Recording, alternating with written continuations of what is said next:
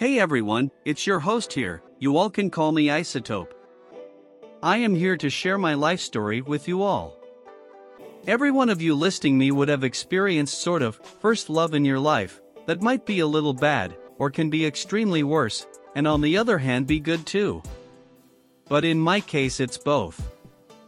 I got my first love in standard 8th, and I believe that many of you guys also might have experienced it in the same age, and why not, girls and even boys are handsome at that age.